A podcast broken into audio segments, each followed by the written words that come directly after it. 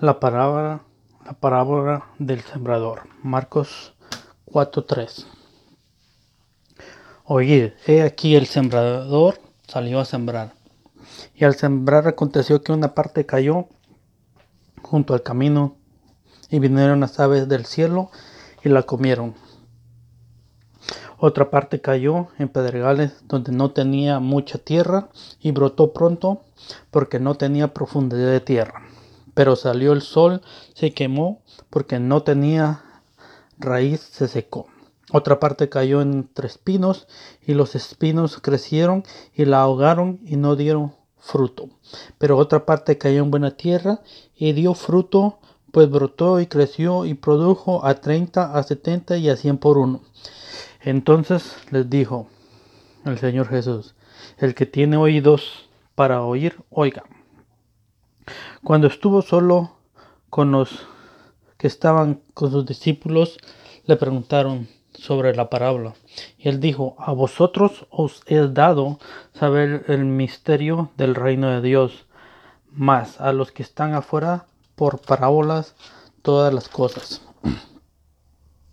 para que viendo, vean y no perciban y oyendo, oigan y no entiendan, para que no sean para que no se conviertan y les sea perdonado los pecados. Jesús quería decir que muchos de la gente miraban los milagros de Jesús, pero les cegaba los ojos para que no percibieran el gran poder de Dios, para que escucharan la palabra viva, pero aún no creyeran así como Dios hizo con Faraón cuando le endureció el corazón, que dejara en libertad el pueblo de Israel. Jesús decía esto para que entendieran que la palabra tiene poder, pero no quería que ellos entendieran y se convirtieran de su mal camino. Jesús les dijo, ¿no sabéis esta parábola? ¿Cómo pues entenderéis todas las demás parábolas? porque muchos de sus discípulos de Jesús no entendían en parábolas. Y Jesús les explicó diciendo, el sembrador es el que siembra la palabra. Los sembradores son los que predican la palabra de Dios en los corazones. La palabra es la semilla. La semilla tiene vida. Y estos son los y estos son los de justo junto al camino a quienes se siembra la palabra, pero después que la oyen, enseguida viene Satanás, que Dios lo reprenda, y la quita la palabra que se sembró en sus corazones. Estas son las personas que oyen la palabra y escuchan, y con fe, escuchan con fe, pero viene el enemigo y rápidamente le pone duda en su corazón y pierden la fe en la palabra. Estos son asimismo los que fueron sembrados en pedregales, los que cuando han oído la palabra al momento, la reciben con gozo, pero no tienen raíz en sí, sino que son de corta duración, porque cuando viene la tribulación o la persecución por causa de la palabra, luego tropiezan. La palabra entra en sus corazones, empieza a crecer, pero no tienen fundamento y renuncian en seguir peleando la buena batalla de la fe. Cuando vienen los problemas, las dificultades, cuando el, camino empieza a hacerse angosto, renuncian y regresan al mal camino.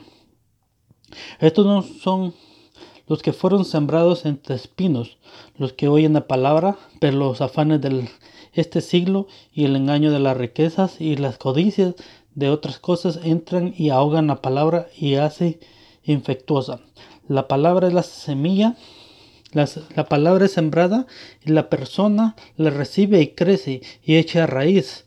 Los espinos pueden ser personas de alrededor, malos amigos, compañeros de trabajo, familiares y los afanes de este siglo podemos darnos cuenta todos los todas las uh, social media y los engaños de las riquezas que la gente muestra viajando, comiendo en restaurantes caros, carros lujosos, ropa de marcas y las codicias y otras cosas apagan el gozo en el corazón de la persona y regresa y va en pos de las cosas materiales. Mas en estos tiempos, cuando las personas comparten solo lo bueno que les pasa, pero no comparten que por ir a, un viaje tuvieron que gastar mucho dinero en la tarjeta de crédito o al comprar el carro de lujo que lo tienen que pagar todos los meses por muchos años, pero como la palabra fue sembrada alrededor de espinos, es muy difícil que crezca. Y estos son los que fueron sembrados en buena tierra, los que oyen la palabra y la reciben y dan fruto a 30, a 70 y a 100 por uno. Y estas son las personas que escuchan la palabra, aunque el enemigo venga a querer robar ese gozo, lo reprenden y siguen adelante. Cuando viene el momento de la prueba, de la tribulación, en esos momentos oscuros,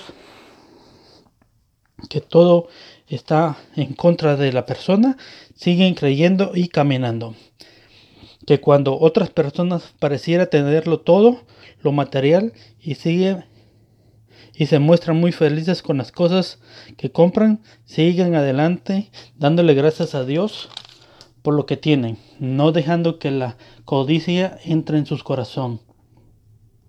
Porque la palabra entró en su corazón, echó raíz y da fruto de que lo de lo que la palabra de verdad es.